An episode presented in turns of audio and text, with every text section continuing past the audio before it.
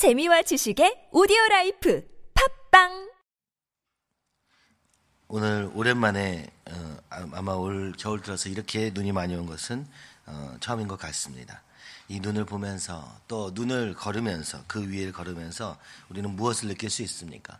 굉장히 바쁘고 굉장히 어, 허겁지겁 살던 삶 속에서 갑자기 고요함이 찾아오고 갑자기 어, 하얀 그 세상을 보면서 우리는 아마 어, 주님을 생각할 수 있을 것입니다. 성탄절 밤에도 마찬가지입니다. 고요한 밤, 거룩한 밤. 그 밤에 아무것도 없는 그 정적 속에서 그 예수님이 태어나셨던 그 장면을 기억하면서 바로 오늘 이렇게 정신없이 돌아가는 세상이 아니라 주님과 함께하는 삶이 무엇인가를 다시 한번 생각해 볼 수 있듯이 또 눈을 통하여서 계절을 통하여서 우리가 그 하나님의 통치가 무엇인가 한 번쯤은 새롭게 생각할 수 있는 기회를 우리에게 주는 것 같습니다. 오늘 마태복음 5장 1절부터 시작되는 이 팔복의 말씀을 다음 주 화요일까지 계속해서 묵상하게 됩니다. 이것은 4장에서 어, 주님께서 회개하라 천국이 가까이 왔느니라 말씀하시면서 하나님의 나라가 그 천국이 특별히 마태복음에서는 하늘나라 천국으로 표현되고 있는데 바로 이 천국이 어떠한 삶이어야 되는가를 아주 구체적으로 설명하고 있을 뿐만 아니라 단계적으로도 설명하는 것 같습니다. 이사야서 61장 1절에 보면 주 여호와의 영이 내게 내리셨으니 이는 여호와께서 내게 기름을 부으사 가난한 자에게 아름다운 소식을 전하게 하려 하심이라.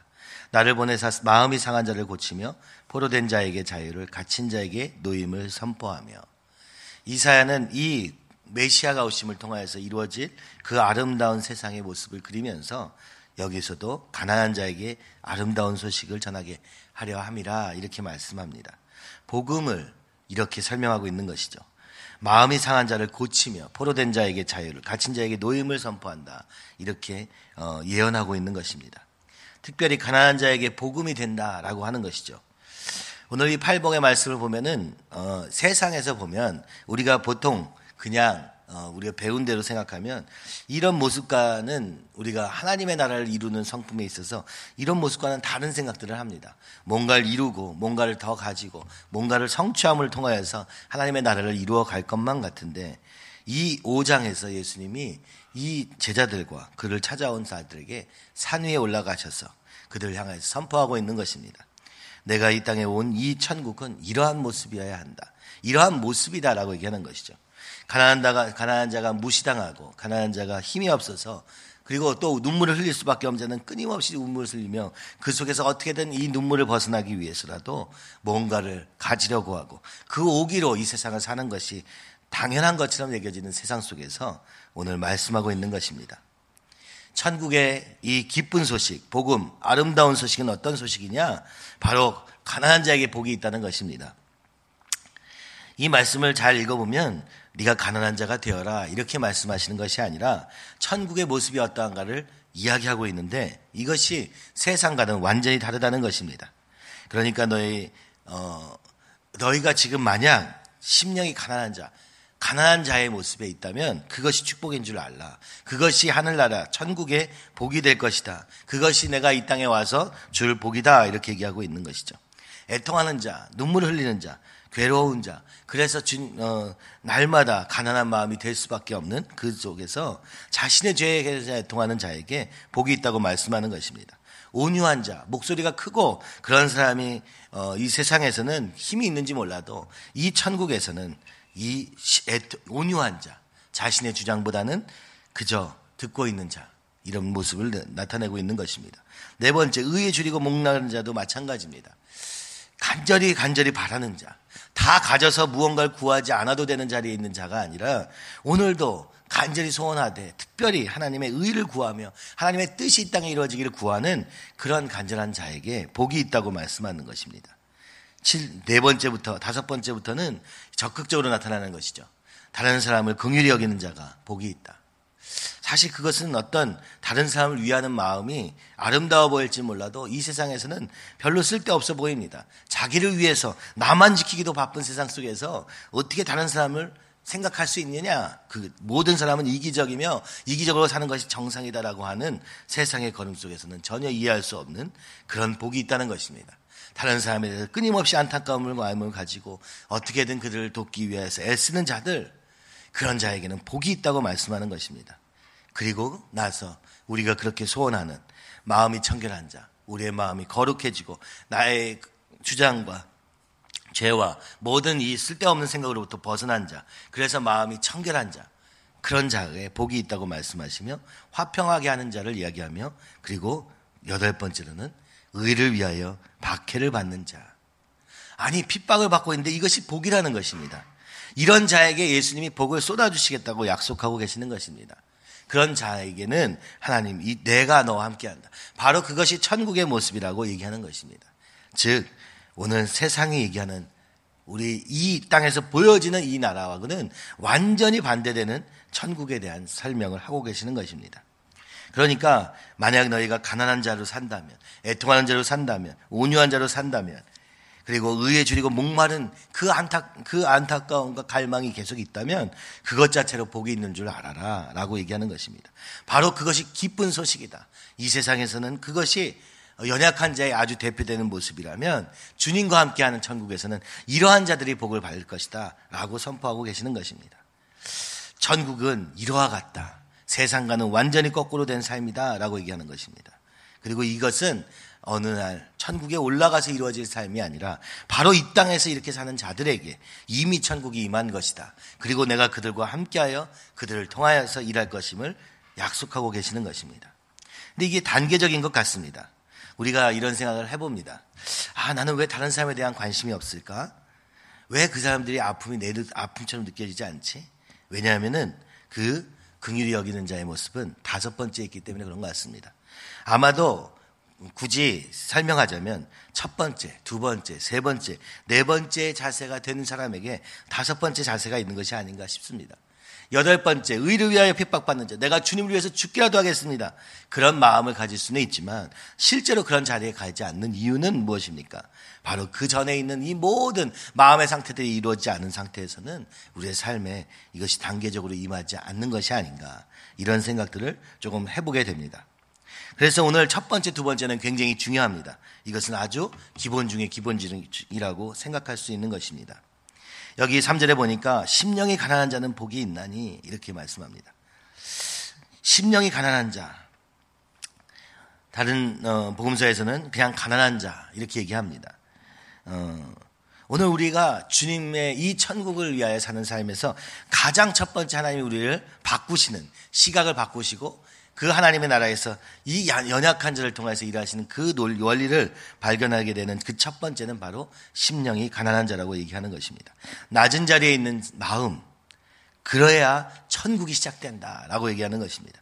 천국이 그들의 것이며 오늘 세상 나라에서는 이게 다 안 통하지만 천국은 완전히 새로운 질서가 필요한데 그 첫 번째는 바로 가난에서부터 시작한다는 것입니다. 이 가난은 낮은 자리를 얘기하는 것입니다. 신명기 8장 2절에서도 광야의 삶을 설명하시면서 내 하나님 여호와께서 이 40년 동안에 내게 광야 길을 걷게 하신 것을 기억하라. 이는 너를 낮추시며 시험하사. 이렇게 얘기하고 있는 것입니다. 오늘 이 땅의 삶은 나그네 삶입니다. 이 땅은 유한한 삶입니다. 이 땅에서 진짜 우리가 준비되어야 될 것은 무엇이냐? 바로 낮추시는 것이라고 얘기하는 것입니다.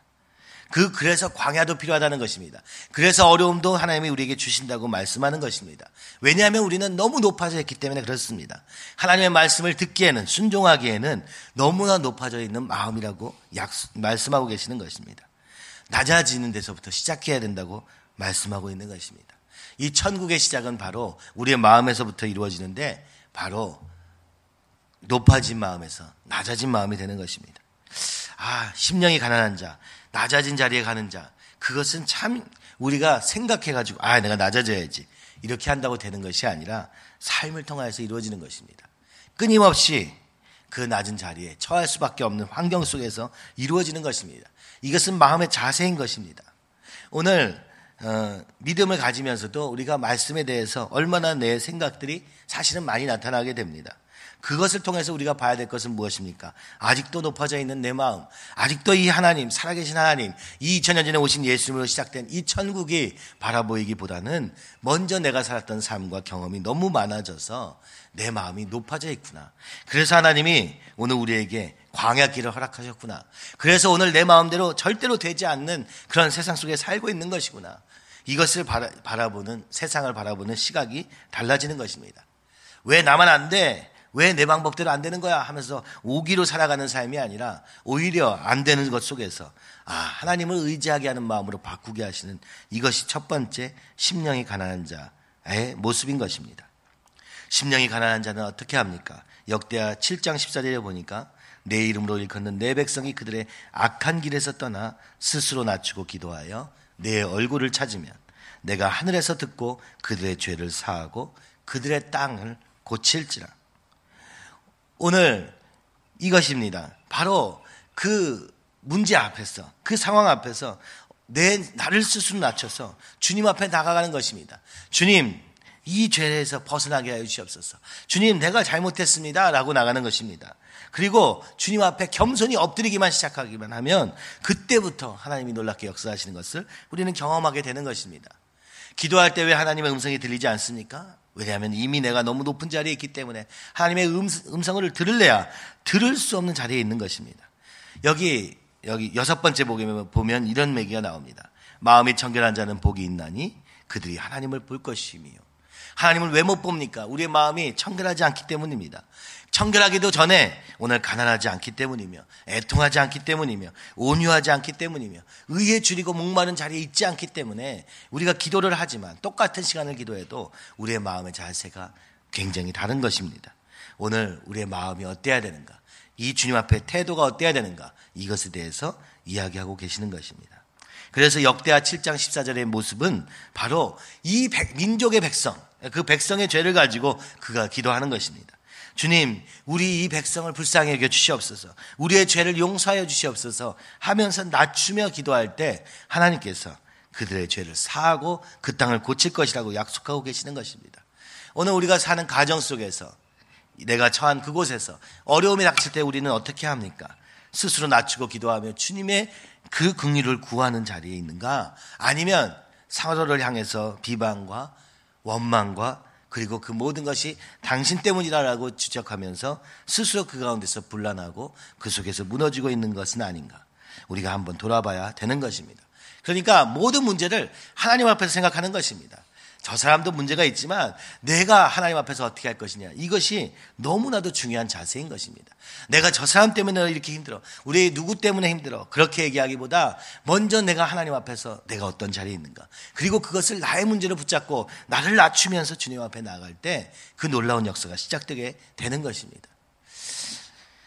성령의 은사를 받는 것도 마찬가지인 것 같습니다. 기도할 때 어떻게 하나님이 동행하심을 느끼며 어떻게 우리가 성령의 은사들을 받으며 하는 것인가. 저도 오랜 시간 주님 이런 왜 은사를 안 주십니까? 다른 사람 다 방언하는데 다른 사람 다 이렇게 찬양하는데 그 외에 나는 그것이 없을까? 그것을 너무 바랬던 그런 시절이 있었습니다. 그런데 참 신기한 것은 그 성령의 은사와 하나님의 인지하심을 느낀 순간은 내가 더 열심히 했다고 생각되는 그 순간이 아니라 오히려 나에게는 아무 변화가 없는 것 같았는데 내 마음의 변화가 시작될 때 그 자리에 하나님의 손길이 임하신 것을 보았습니다. 그 마음의 상태의 변화는 눈에 보이지도 않고 스스로 자각되기도 굉장히 어려운 것이지만 한순간 이 모든 것을 주님께 맡겨버리고 주님께 간절히 소구하나 우리의 소망을 오직 주님께만 두고 그 속에서 내가 답을 찾고야 말리라 하는 그 자리에서 또 그 자리에서 나를 낮추고 이전에 내 모든 생각과 기준들을 내려놓고 가난한 자리에 들어가서 아무것도 없는 자처럼 주님이 주시지 않으면 한 걸음도 갈 수 없는 자처럼 살 때 그때 주님께서 우리에게 찾아오셔서 모든 필요한 것을 더하시는 것을 경험하게 되는 것입니다. 시편 34편 18절은 이렇게 얘기합니다. 여호와는 마음이 상한 자를 가까이 하시고 충심으로 통회하는 자를 구원하시는도다. 마음이 상한 자, 그러니까 많은 상황들 속에서 어, 상한 마음이라는 것입니다. 어떻게 해야 될지 몰라서 답을 찾지 못하여. 그러니까 이 고민의 과정도 필요하다는 것이죠.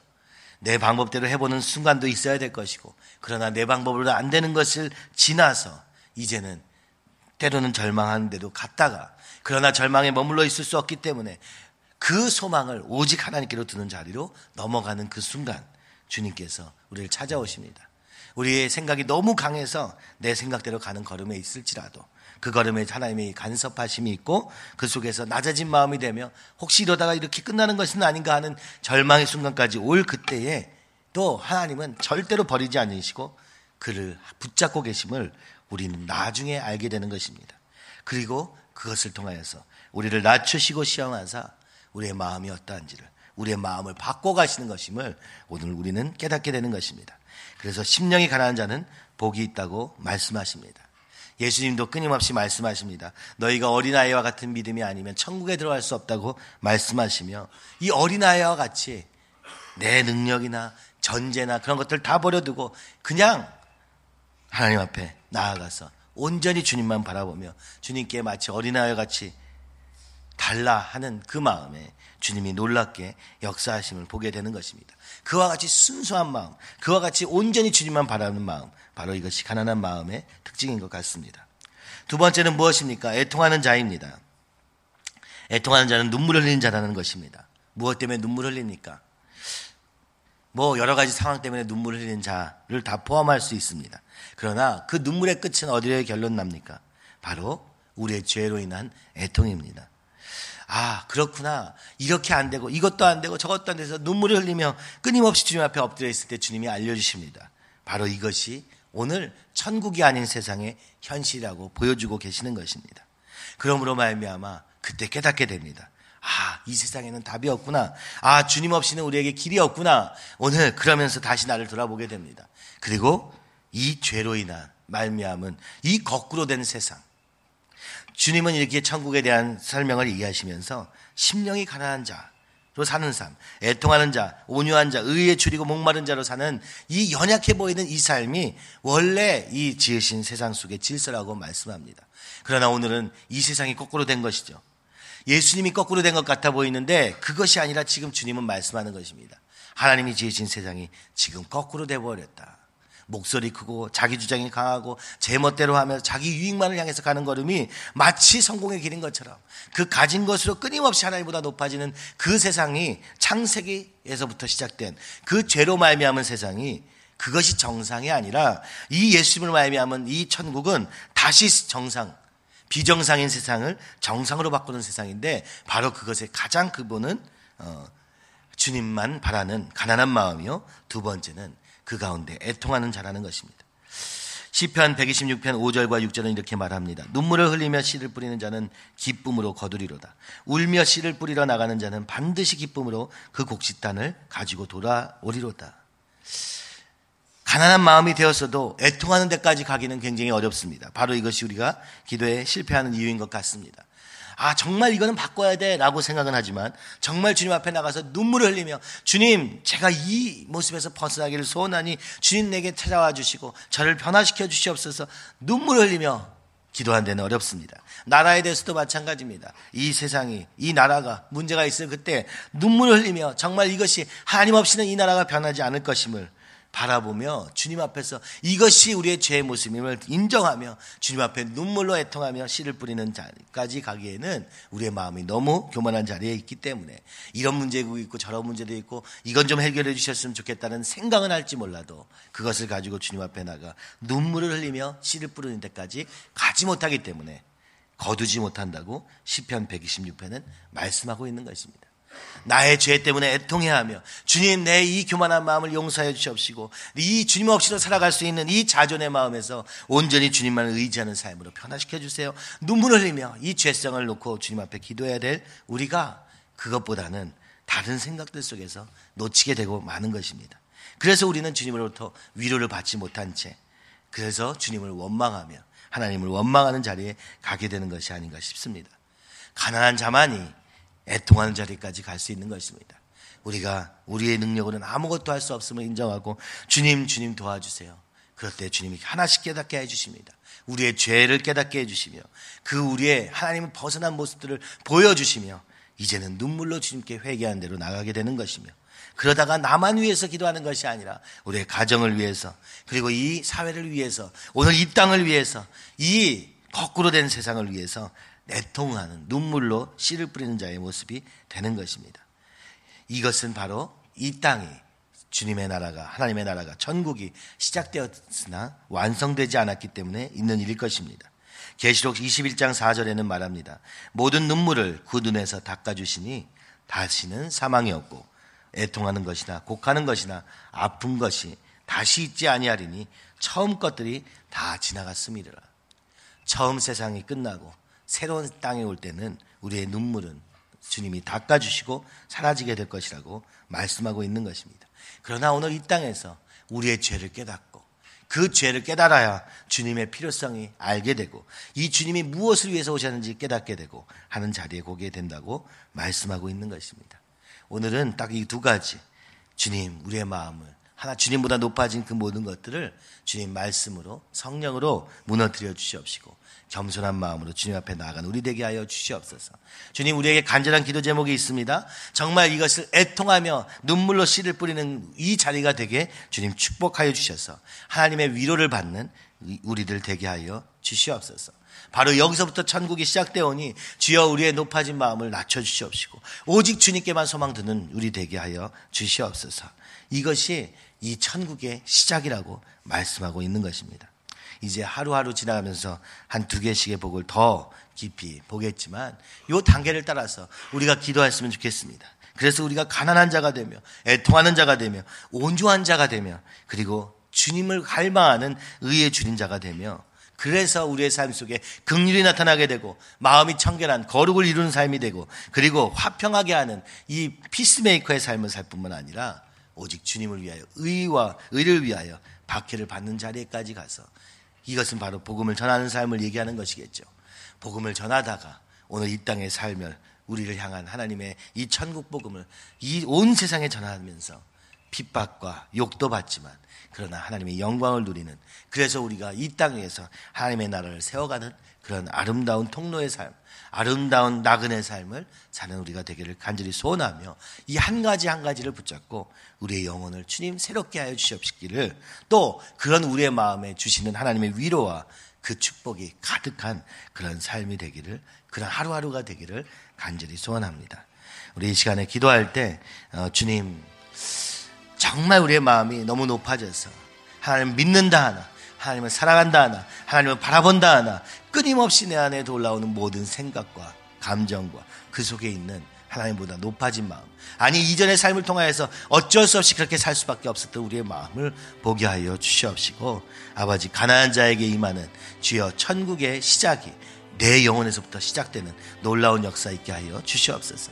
하나님 아버지 정말 이 가난한 자에게 임하는 복이 우리에게 있게 하사 날마다 겸손케 하시고 날마다 다른 사람을 나보다 더 낫게 여기며 무엇보다 하나님 앞에서 나의 죄를 깨닫고 그 죄 앞에 눈물로 엎드리며 아버지 우리의 죄를 위하여 눈물로 씨를 뿌리는 우리의 삶이 되도록 인도하여 주시옵소서.